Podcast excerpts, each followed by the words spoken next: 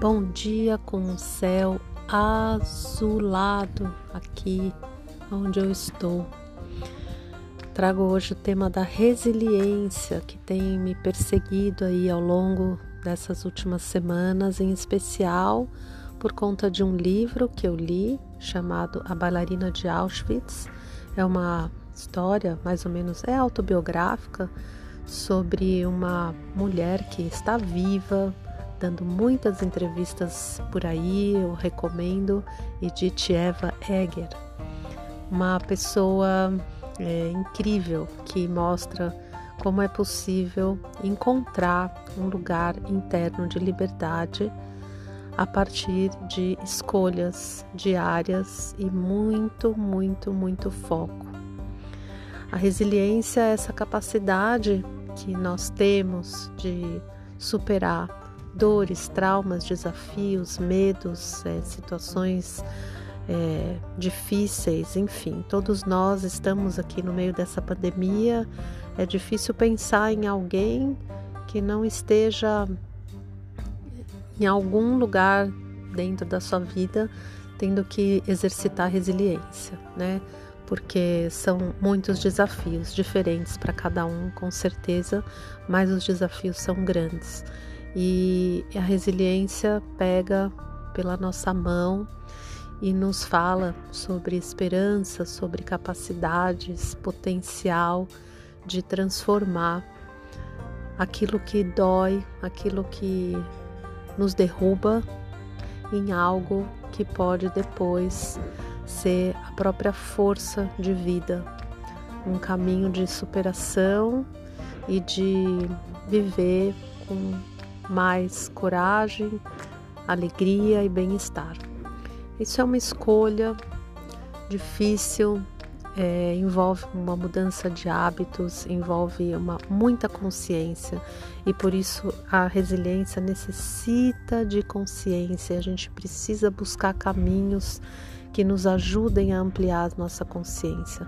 Pessoas, livros, profissionais da saúde, é, o que, o que cada um de nós puder fazer para trazer mais consciência é vital.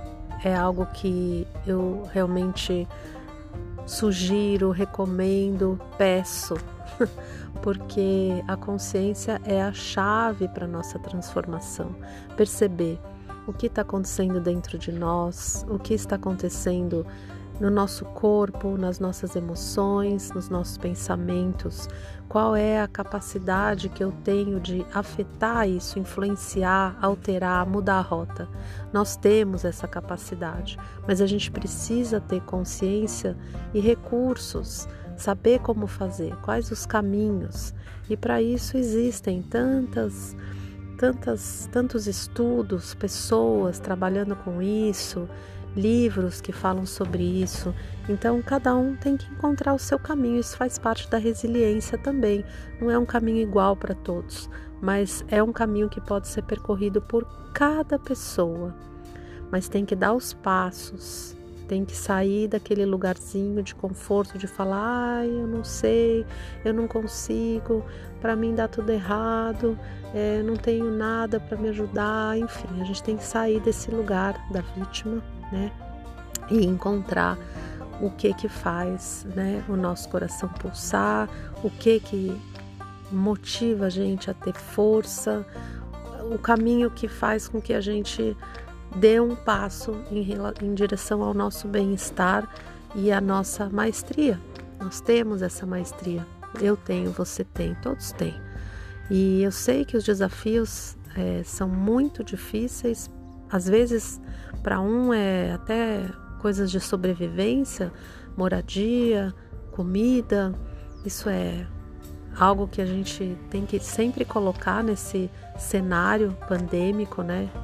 Não só pandêmico, mas com certeza o frio, tudo isso, né?